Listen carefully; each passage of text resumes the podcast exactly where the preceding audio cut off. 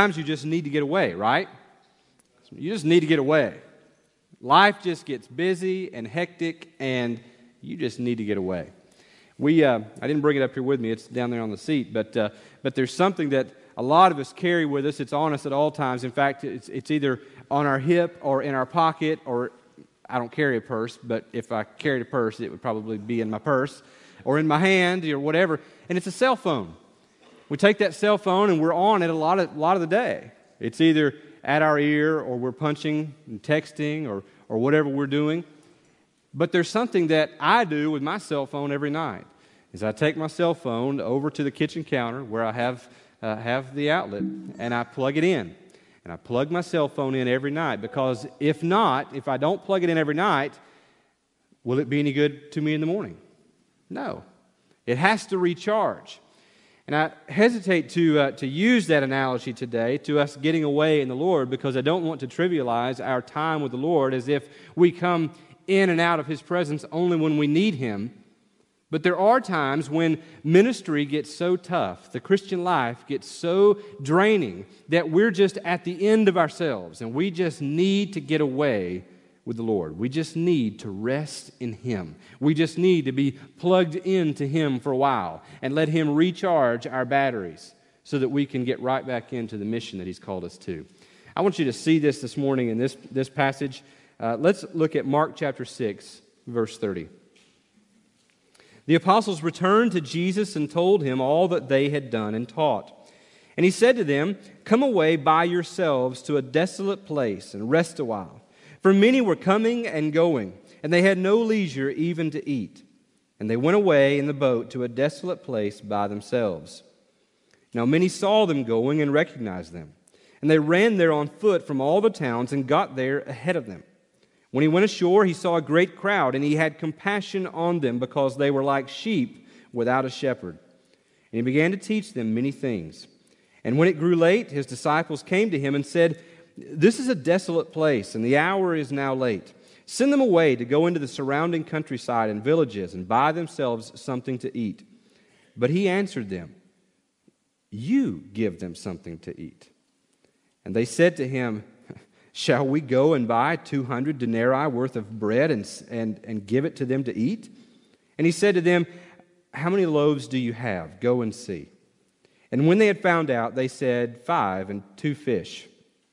Then he commanded them all to sit down in groups on the green grass. So they sat down in groups by hundreds and by fifties. And taking the five loaves and the two fish, he looked up to heaven and said a blessing and broke the loaves and gave them to the disciples to set before the people. And he divided the, the two fish among them all. And they all ate and were satisfied.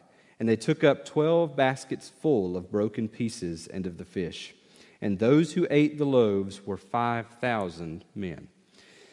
This morning, this is a text that is very familiar to most of us. If you've been around church, if you've grown up in church or been in the church uh, for several years, you've been in Sunday school and different Bible study groups, you've, chances are you've come across this text. This is one of the only miracles that Jesus performed, one of only two that is recorded in all four Gospels.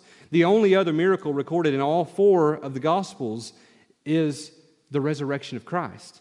And so when we come to this one here, and Matthew, Mark, Luke, and John all felt it so important uh, according to the leading of the Holy Spirit, to include this story in their rendition of their walk with Christ, then we must pay attention to it.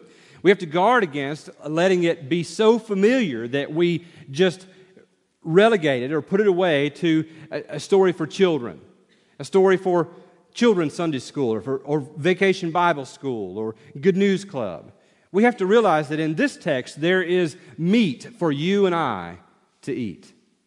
We come to this text, and I want you to see that sometimes you just need to get away. And I want to give you this morning three consequences of not getting away with Jesus. Okay? First of all, let's look at getting away. Let's look at getting alone with Jesus, to get alone with him. Jesus says to them, says the disciples returned to him and he said, Come away, come away by yourselves. Let's go to a desolate place and just rest a while. If you'll remember in looking back, we had, we had learned in previous sermons as we were going through this book together that Jesus sent his disciples out on this, this temporary missionary journey. It was a short term mission trip. This was the first time that he had sent them out by themselves. Up to that point, he had always been with them. And here in verse 30, they come back to him. They come back and they tell him all that they taught, all that they did. And then he says, Let's get away. I want you to notice that his encouragement for them to get away comes between seasons of ministry. They're about to be thrust right back into another season of ministry. In fact, when I read this text, uh, Jesus tells them, Come away and rest a while. And they don't even make it across the lake till the people are on the other side of the lake and ministry starts up again. So, was Jesus wrong? Was there something, something that Jesus missed? Was he really less than God here? Was, was, was this pointing to the fact that there is something that Jesus doesn't know, that he wanted to get away with his disciples, but didn't realize that the people would beat them to the other side? I don't think so. I think Jesus here is again being intentional.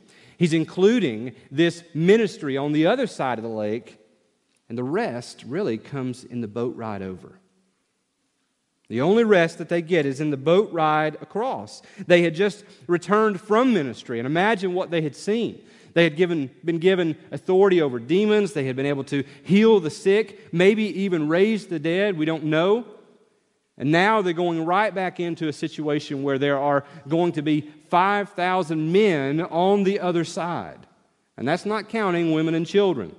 Uh, if you took some of the most conservative estimates, there are at least 20,000 people on the shore waiting for them. Some say upwards of 30,000 or more, but somewhere at least 20 to 25,000 people are on the other side of the shore. That's not a day of rest to me.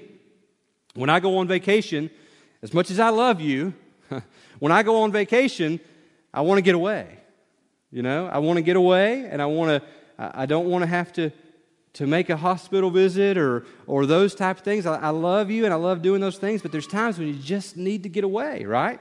Uh, before we came as your pastor, and, and we love them. We love Wayne and Christina, but, and they were on the pastor search team. But before we came, uh, we, we left Georgia and moved this way, and we had worked out a week in between, and we were going to go to the beach for a week and just just do nothing. Just get away from ministry in Georgia, and before we started our ministry here, do nothing. And I'm laying by the pool one day, and I look over, and lo and behold, Wayne Johnson. But we had a great time with them and uh, wouldn't take anything for that time. But there's times when you just want to get away. And here they're, they're anticipating in the boat ride over rest. Rest from all the crowds pressing in on them. We learn here that the same thing that happened to Jesus was happening to them. They pressed on Jesus to the point of crushing him, to the point where his mother was worried because he wasn't even being able to eat. And here in this text, we learn that they're pressing on the disciples in the same way. They had no leisure even to eat, the text says. And so on the way over, I'm sure they took a little food with them, maybe, and they, they had a little bit of sustenance in the boat ride over, and they enjoyed the companionship of Jesus. And the boat ride across, we're not told that there was, there was foul winds or, or that it was hard across. We're just told that they went to the other side. But as they're going, we see that the people recognize them and make a beeline around. They can't make a beeline, they have to make a, a roundabout jaunt uh, across the lake or around the lake and get over there. Jaunt. You like that word, Lisa? All right, caught Lisa laughing over there. All right. Jaunt around the lake. And, but they get over there, and sometimes you just need to get away. And they were anticipating this, this rest that wasn't going to come. And sometimes you need to get away, though. And I, as I looked at this, I began to think about the average Christian. I know what it's like to be a pastor and need to get away. But I know very little about being just a Christian, a church member, a layperson in the church that just needs to get away. Um, from the time I was 19 years old, I've served in ministry. Um, been in ministry really all my adult life. So, what would it be like for you to get away? And I wondered, are our people getting away? Are our people not, not going on vacations, because uh, I, I know some of you are doing that, and not, not doing all those fun things, but are you getting away in the Lord? Are you taking those moments to just rest in God alone? To just get away and steal a few moments with Christ? To find Him to be your satisfaction? To find Him to be your all in all? To find Him to recharge you? And I couldn't help but to think that there are probably a lot of people that aren't. Don't know, but probably aren't a lot of people doing that. And I wondered why. If that's true, then why? And I came to this conclusion that many are never getting alone with Jesus because they are never going out from him. They don't see the need to get alone with him. The disciples were anxious to get back and get with Jesus and tell him all that they had done and all that they had said, all that they had taught, and, and all that they had experienced. And they were anxious to get into the boat and go to the other side. They were anxious just to get away and be with Jesus. And ministry drives you to that. Living the Christian life drives you to that. When you're out living not for yourself, but living for the Lord, it drives you to that. But I can't help but to think if that's true, that there are a lot of believers, a lot of Christians, or a lot of church members that are not retreating and going into the Lord, maybe it's because there is no compulsion to get there. They don't feel the urgency. They're not run, ran down from serving the Lord to get into the presence of God. And maybe you are. Maybe you would say, Pastor, you can't make a, a, just a blanket statement like that. And maybe I shouldn't. That's why I'm not naming names and pointing fingers. But I think there are probably a lot of people that fall into that boat. And I believe that we need to be like David when he wrote these words in Psalm 63. We sang, we, we sang Psalm 62, but in Psalm 63, verses 1 through 8, David says, Oh God, you are my God.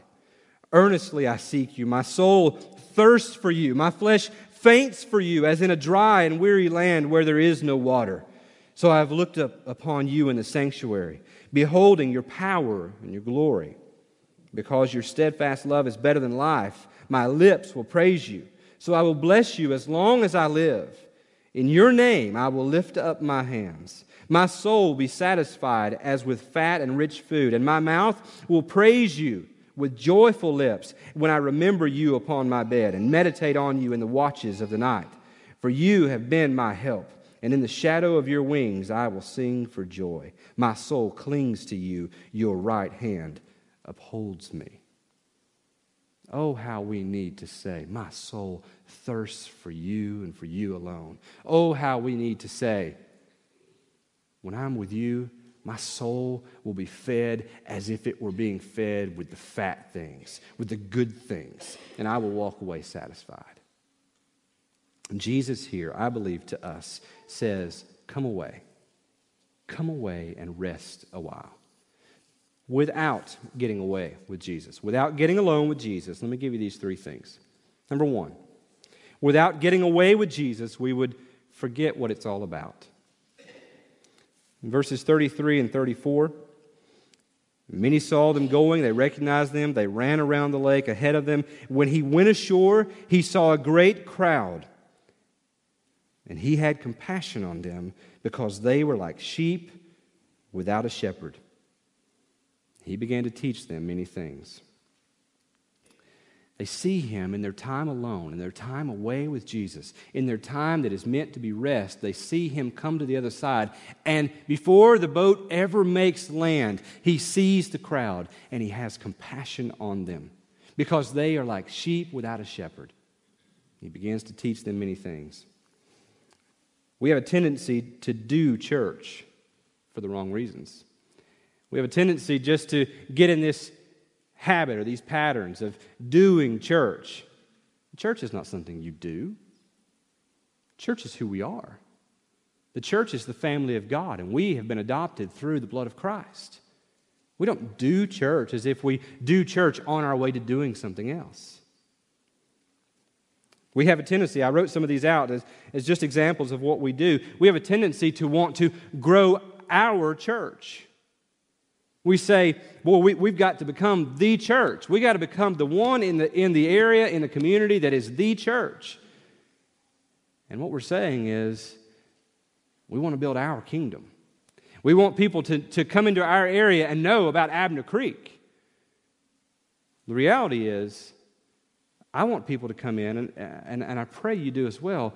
We want people to come into our community and know about the Lord Jesus Christ. We want them to come in and not say, Boy, have you heard about Abner Creek? We want them to come into the community and say, Have you heard about the God of this community? The God that is preached in the churches all over this community. Amen? We have a tendency to want to build our kingdom, our church. We have a tendency to say, well, you know, we've got to, we, we got to start giving so we can meet budget. And I know how this is. I know the pressures of this. I've been the ex officio member of the budget committee, meeting uh, at least twice a week uh, for several weeks, and, and I appreciate um, those that are serving on that committee. And, and we're, we're prayerfully putting together a budget uh, for the coming year so that we could say, What is the Lord calling us to do? But ultimately, it's not about us meeting budget. If it's about meeting budget, then how are we different than the business down the road? How are we different than any business that, that is housed in downtown Greenville or anywhere else? If it's about meeting budget, it's not about meeting budget, it's not about our agenda. And there are some that, uh, that prove this every single week when, when they say, Well, I'm not going to tithe, I'm not going to give to that, I'm going to withhold, or I'm going to designate to a certain area because I don't like what the pastor is doing, or I don't like the music. We say it's about meeting what I want, it's about meeting my agenda. Now, church, listen to me. When it gets to the point where it is about meeting budget and meeting our agenda, we might as well close the doors. Because it's not about that. When we neglect to get alone with Jesus, we forget what it's all about. I've heard parents of teenagers say, well, you know, I just, I just like to keep them busy.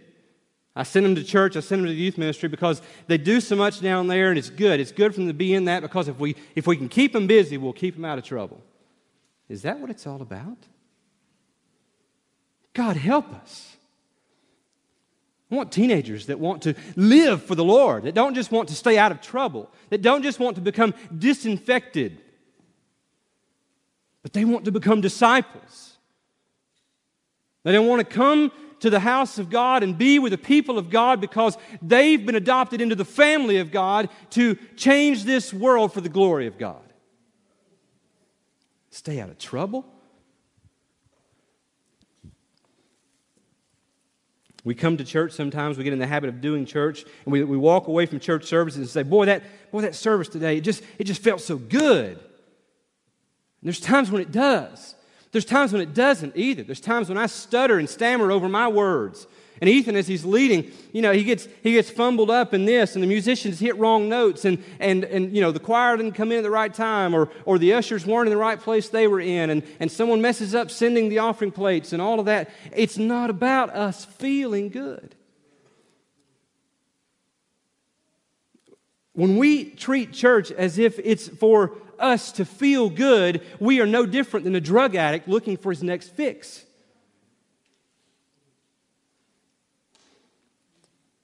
There's some that get in the habit of doing church because they say, well, well, I'm involved in church because we help people. And helping people is a wonderful thing, and we ought to help people. And our bulletin is chocked full of opportunities to help people, particularly during this season. We ought to help people. But if, if we help people without giving them the only real hope that they have, then we've done nothing. We've done nothing for them. We must also take them the gospel. When we forget, when we neglect getting away with the Lord, getting alone with Jesus, we just keep doing things, then we forget what it's all about. And Jesus here comes to the shore, and it says that he had compassion on them because they were like sheep without a shepherd. He began teaching them many things. Jesus' compassion is not primarily because they are poor. It's not primarily because they're hungry or that they are needy. Jesus' compassion is not because he looks out of the boat and says, 25,000 people, here's a great start on my kingdom. Let me go after these people. Instead, his compassion is motivated because they are like sheep without a shepherd. I don't know if you've studied sheep very much or had any dealings with sheep. I would recommend, I would commend a, a good book to you. A Shepherd Looks at Psalm 23 by uh, Philip W. Keller. Um, he was a shepherd and he applied what he learned in raising sheep to the 23rd Psalm. And he saw all the intricacies of what, what is meant there. And it's a, it's a wonderful book, but, but the premise that comes out of it and that comes out of Scripture as well is that sheep without a shepherd won't survive. Sheep can't feed themselves. Sheep can't find the water that they need. Sheep, if they get over on their backs and get turned over, they can't right themselves. Sheep will follow each other to destruction. And Jesus looks out at these people, and they are the people of God. They are the people of the chosen race. They are people of Israel, God's chosen people. And he looks at them, and they are running after whatever works for the day. They had heard of Jesus' miracles, and all they wanted was this supernatural touch of the latest fad. Jesus looks at them and says, They are pitiful. They are sheep without a shepherd. And the reason he's moved so much is because he had appointed shepherds, he had appointed the priests over the temple of God. And the people, the temple of God there, they are abusing their position. They are abusing their position and going after things that they should not go after. They are feeding themselves and making themselves fat off of their chosen status, their favored status. I want to read to you Ezekiel chapter 34, verses 1. I'd rather you not turn there. You won't hear a pastor say that very much, but I'd rather you not turn there, just write it down. But I want you to listen. I want you to listen to the state of the shepherds that God had appointed over the house of Israel. Ezekiel 34, verse 1 The word of the Lord came to me Son of man, prophesy against the shepherds of Israel. Prophesy and say to them, even to the shepherds, Thus says the Lord God, Ah, shepherds of Israel, who have been feeding yourselves. Should not shepherds feed the sheep? You eat the fat, you clothe yourselves with the wool, you slaughter the fat ones, but you do not feed the sheep. The weak you have not strengthened, the sick you have not healed, the injured you have not bound up, the strayed you have not brought back, the lost you have not sought, and with force and harshness you have ruled them. So they were scattered, because there was no shepherd, and they became food for all the wild beasts. My sheep were scattered they wandered over all the mountains and on every high hill.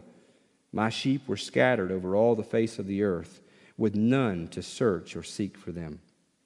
Therefore, you shepherds, hear the word of the Lord. As I live, declares the Lord God. Surely, because my sheep have become a prey, and my sheep have become food for all the wild beasts, since there was no shepherd, and because my shepherds have not searched for my sheep, but the shepherds have fed themselves and have not fed my sheep, therefore, you shepherds, hear the word of the Lord. Thus says the Lord God Behold, I am against the shepherds. He's referring directly to the priests the Pharisees of the day. Jesus here is making a bold statement.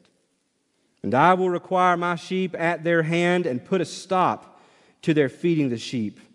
No longer shall the shepherds feed themselves. I will rescue my sheep from their mouths, and they may, that they may not be food for them. For thus says the Lord God Behold, I, I myself will search for my sheep and will seek them out. As a shepherd seeks out his flock when, is, when he is among his sheep that have been scattered, so will I seek out my sheep, and I will rescue them from all places where they have been scattered on a day of clouds and thick darkness. And I will bring them out from the peoples and gather them from the countries, and will bring them into their own land. And I will feed them on the mountains of Israel, by the ravines, and in the inhabited places of the country. I will feed them with good pasture and on the mountain heights of Israel shall be their grazing land. There, there they shall lie down in good grazing land, and on rich pasture they shall feed on the mountains of Israel. I myself will be the shepherd of my sheep, and I myself will make them lie down, declares the Lord God. I will seek the lost, and I will bring back the strayed, and I will bind up the injured, and I will strengthen the weak, and the, and the fat and the strong I will destroy. I will feed them in justice. Jesus here, when he looks out at these people on the shore, these 20, 25, 30,000 people that are, that are children of Israel. He sees them as sheep without shepherd. It's exactly what he expected to find. It's further condemnation against what Israel is doing. And he says, Since the shepherds that I appointed are squandering their position and using it on themselves, I will be their shepherd. That's what he talks about in John 10 when he says, The thief has come to steal and kill and destroy, but I have come that they may have life and have it abundantly. He's talking there about the good shepherd when we neglect to get alone with God, we're alone with Jesus, and just rest in Him alone. We forget what it's all about. We want to build our own kingdom, and we forget that the Lord has come to seek and to save those who are lost. And that's what we're about. It's not about our kingdom or our budget or our children or any of those things. We benefit from that, and we see some byproduct from that. But the main thing is seeking and saving the lost. It is about going and making disciples. That's it. Our great shepherd is gathering his flock, and he's asked us to join the search. Secondly, when we don't get away with Jesus, not only would we forget what it's all about, but we would also begin to see only the obstacles. Verses 35 through 38, it says, when it grew late, his disciples came to him and said, This is a desolate place. I want you to catch that, the way they describe the place. It's a desolate place. And the hour is now late. Send them away. Send this multitude away to go into the surrounding countryside and villages and buy themselves something to eat. But he answered them, You, you give them something to eat. The disciples here look around, and, and on the boat ride over, they were so excited and saying, oh, Finally, we're going to get some rest. We're going to get away from these people. We're going to just get to be back with our master. We're going to just rest for a while. It's going to be wonderful. And they get to the other side, and 25,000 people are waiting for them. And they were annoyed. They had forgotten what it was really all about. They needed to be reminded of it by seeing the compassion of their Lord. And they come and they say, Jesus, it's, it's getting late, and this is a desolate place. Send them away. The reason I point out to you the desolate place is because they describe it the same way that Jesus described it. Don't, don't miss the fact that Jesus said to them, Come away to a desolate place. The disciples, once they got there, saw the desolate place as the problem.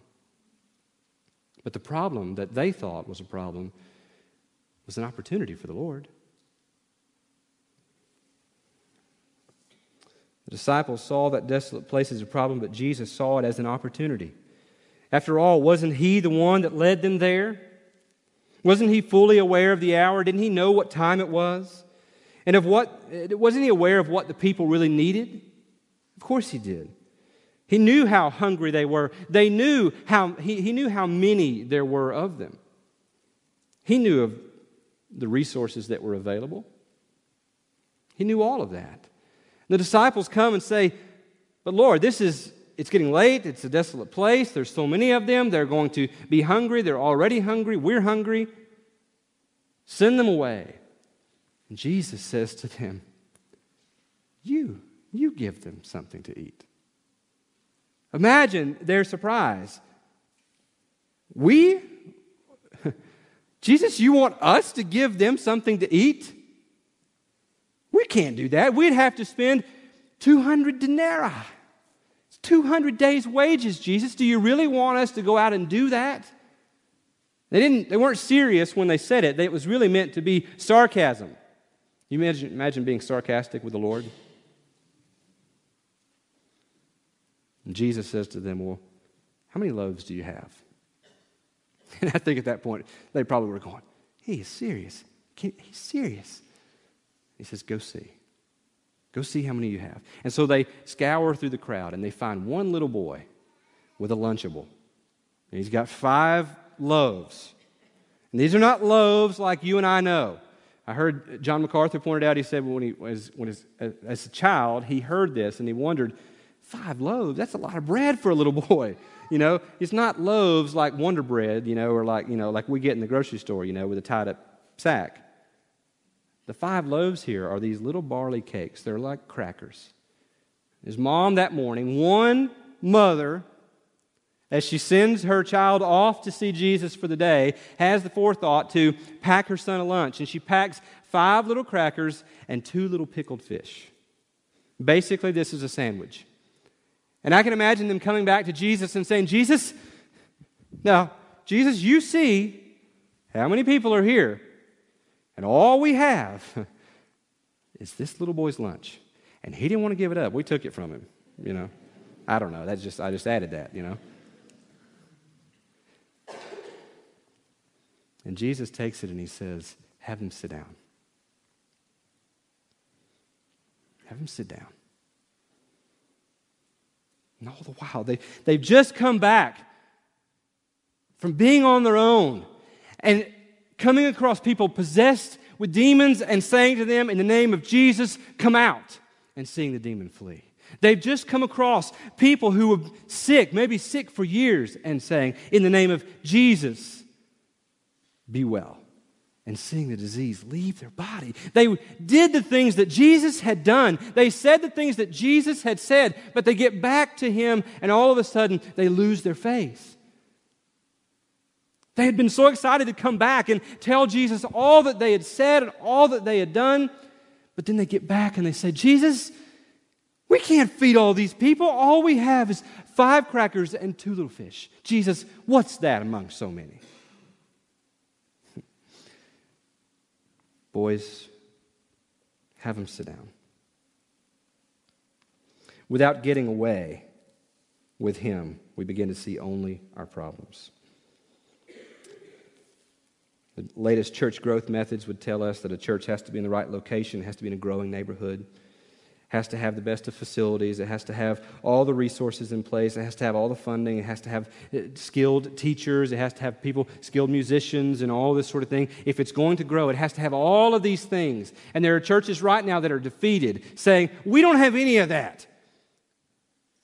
What are we supposed to do in the world today? I mean, I know Jesus said, I'll build my church and the gates of hell won't prevail against my church, but, but we don't have anything that the modern churches of today have. Oh, yeah, you do. You got the one that, ha- that says, have them sit down.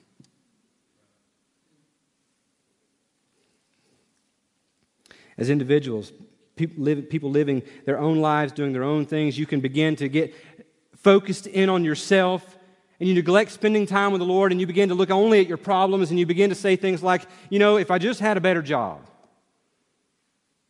if I just had a job, if I had a different spouse, you know, if, if my children were different,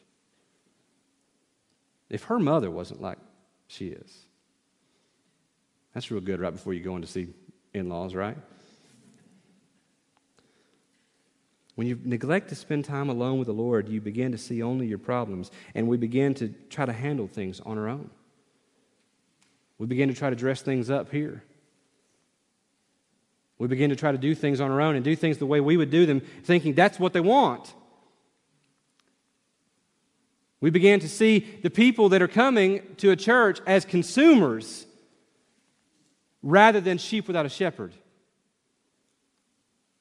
And you in individual lives who say, if I only had, you begin to say things like, you know what, that woman at work, she's been paying me a little extra attention. Maybe, I mean, things aren't good at home, and maybe if I just talk with her, you know, I, I owe it to myself. And you end up in an affair before you know it. If I only had a different job, and you go in one day and you say, uh, Today I'm telling my boss off. I'm just, I'm out of here. But see, the reality is, God here shows us that He never meant for us to handle these things on our own. That He knows exactly where He led us to. He knows the desolate place that He's got you.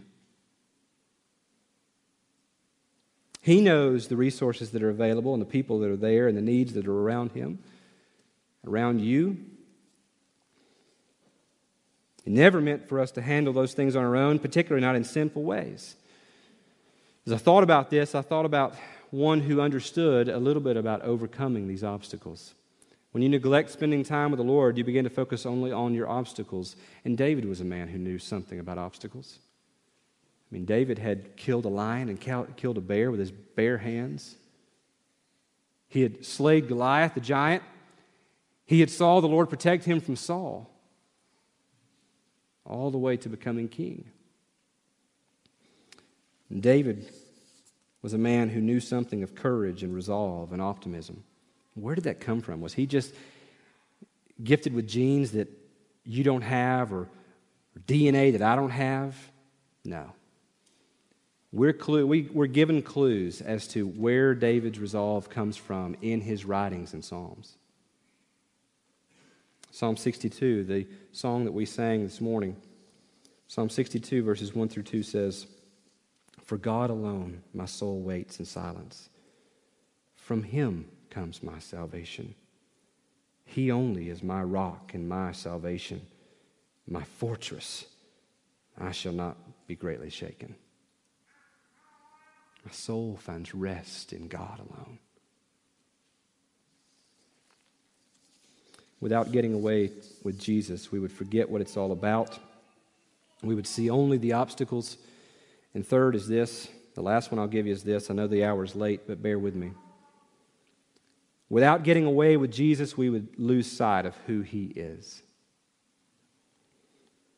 You ever have a relationship with someone, have a friend or colleague, and you forget just what a great person they are, how much fun they are to be around until you're with them again. You know, you just forget. And you get with them and you're with them for a couple hours over lunch or something, and you walk away and go, Man, I, I just miss that guy. I just love being around that guy. You ever have somebody, though, that every time you're around them, they remind you of how awful they are? It's because the person's character comes out. And the same principle is true for when we get alone with God. God's character will come out when we get alone with the Lord and just rest in Him, since there is no evil in Him whatsoever, we will be reminded of His greatness. We will be shown that He is marvelous. He is wonderful beyond all measure, that He is our fortress. He is our salvation. There is nothing that He cannot do. In getting away with Jesus, the disciples got to see all over again who he really was. They saw him command them all, the Bible says there in verses 39 and forward. He commands them all. He commanded the people to sit down in groups of 50 and 100s. This was reminiscent of what Moses had done in the wilderness before he, God fed them manna. The disciples waited on the people. They were the very ones who, before this, had, had been complaining Jesus, it's late. We're in a desolate place. We don't have the resources. They're hungry. Send them away. And at one command of Jesus, they become waiters. And they take the bread that he has broken, that he said a prayer to the heavens, and break, and they take it and they wait on the people. The five loaves, he commands the five loaves and the two fish and they become enough for at least 20 or 25,000 people to become completely satisfied, the Bible says. And then they took up 12 baskets full of the leftovers. Why 12 baskets? Because there were 12 apostles. There were one for each of them. And Jesus is just saying them, guys, when I leave this place and I go back to my Father and I leave you on your own, you can trust me. There's one for each of you. John MacArthur also, I believe it was him, uh, as I was studying this week, pointed out that as Jesus creates here, this is a miracle of creation. As he takes this, this, these five little crackers and he lifts his eyes to heaven and he prays and he breaks the bread and it multiplies into enough to feed this crowd, he points out that these, this, this was barley that never grew in the ground, that these were fish that never swam. Think about that. He creates from two fish enough to feed this multitude. And they were fish that had never swam before. But why couldn't he do that? He's the one who the Bible says created everything in the beginning anyway. That nothing was made that was not made through him. The similarities between this and God using Moses to feed the people in the wilderness another desolate place, would have been unmistakable to the people. They would have been reminded immediately of God sending the manna from heaven. They would have been reminded of other, other places or other events throughout their history. The widow of Zarephath feeding Elijah with the, the flour that never ran out. The widow's oil that just kept multiplying as she filled jar after jar after jar and then was able to sell it all and pay off her debts and save her family. The disciples themselves had been in the boat, and Jesus said, Let down your nets. And they had said, Master, we've fished all night long. We caught nothing, but nevertheless, at your bidding, we'll let down the nets. And they pulled in a catch so large that they had to bring another boat in. They filled both boats to the point of sinking. They experienced what David wrote about in Psalm 23. I always wondered when I, when I read this, this text, and there's a particular word that just jumps off the page to me. It might as well be in color because it says that when Jesus made them sit down, he made them sit down on the green grass. I thought, why, why point out that grass is green? Why, why do that? The Lord is my shepherd, I shall not want.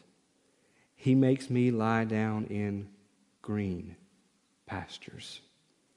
He leads me beside still waters. He restores my soul. He leads me in paths of righteousness for His name's sake. Even though I walk through the valley of the shadow of death, I will fear no evil, for you are with me. Your rod and your staff, they comfort me. What Jesus is showing them here is when you get alone with me, when you get alone with me, you will realize who I am. You will see what it's all about as you see my compassion. You will get your eyes off of your obstacles and get your eyes back on where I have put you. And you will see that I am the God who makes you lie down in green grass and leads you beside still waters. And even when you're walking through the valley of the shadow of death, disciples, coming in just a few short years, you don't need to fear any evil because it's one thing to fear the one who can destroy the body but can't destroy the soul. It's another thing to walk in rest with the one who could destroy the soul in hell, but you are right with him. I'm telling you, church,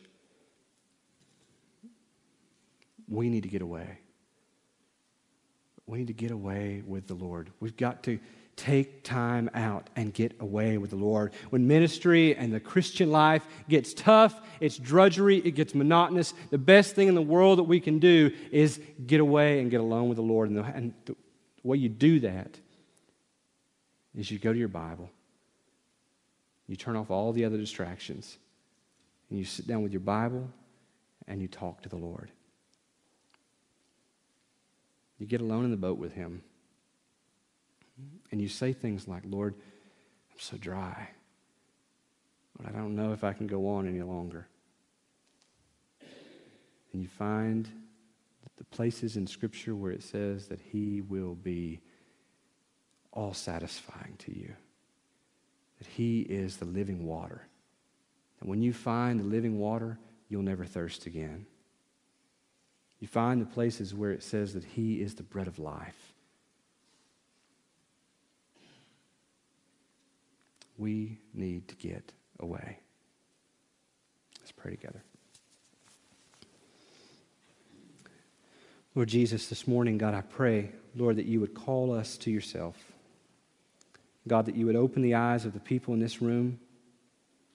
You would open them to the truth. You would open them to what you have for them. And God, that they would respond in obedience. Lord, have your way for your glory, I pray. In Jesus' name, amen. The invitation is this this morning. We're going to sit as Ethan plays for just a few seconds and think about what we've heard. And as we sit and reflect on what we've heard, and then just a few minutes, we'll sing together. And if the Lord is calling you to, this morning to get away and come maybe to Him for the first time, then this morning I'll be here at the front and I would love to introduce you to the Lord. Maybe you are a Christian and you've been walking with Him for some time, but you're just dry. Maybe you need to come and kneel and pray. Maybe you need to sit right where you are or stand where you are and sing the lyrics. Maybe you don't need to sing at all. You just need to let those lyrics sink in. And right where you are, even with people around you, you need to, in this time of response, get away with the Lord. Whatever it is, say yes to the Lord today.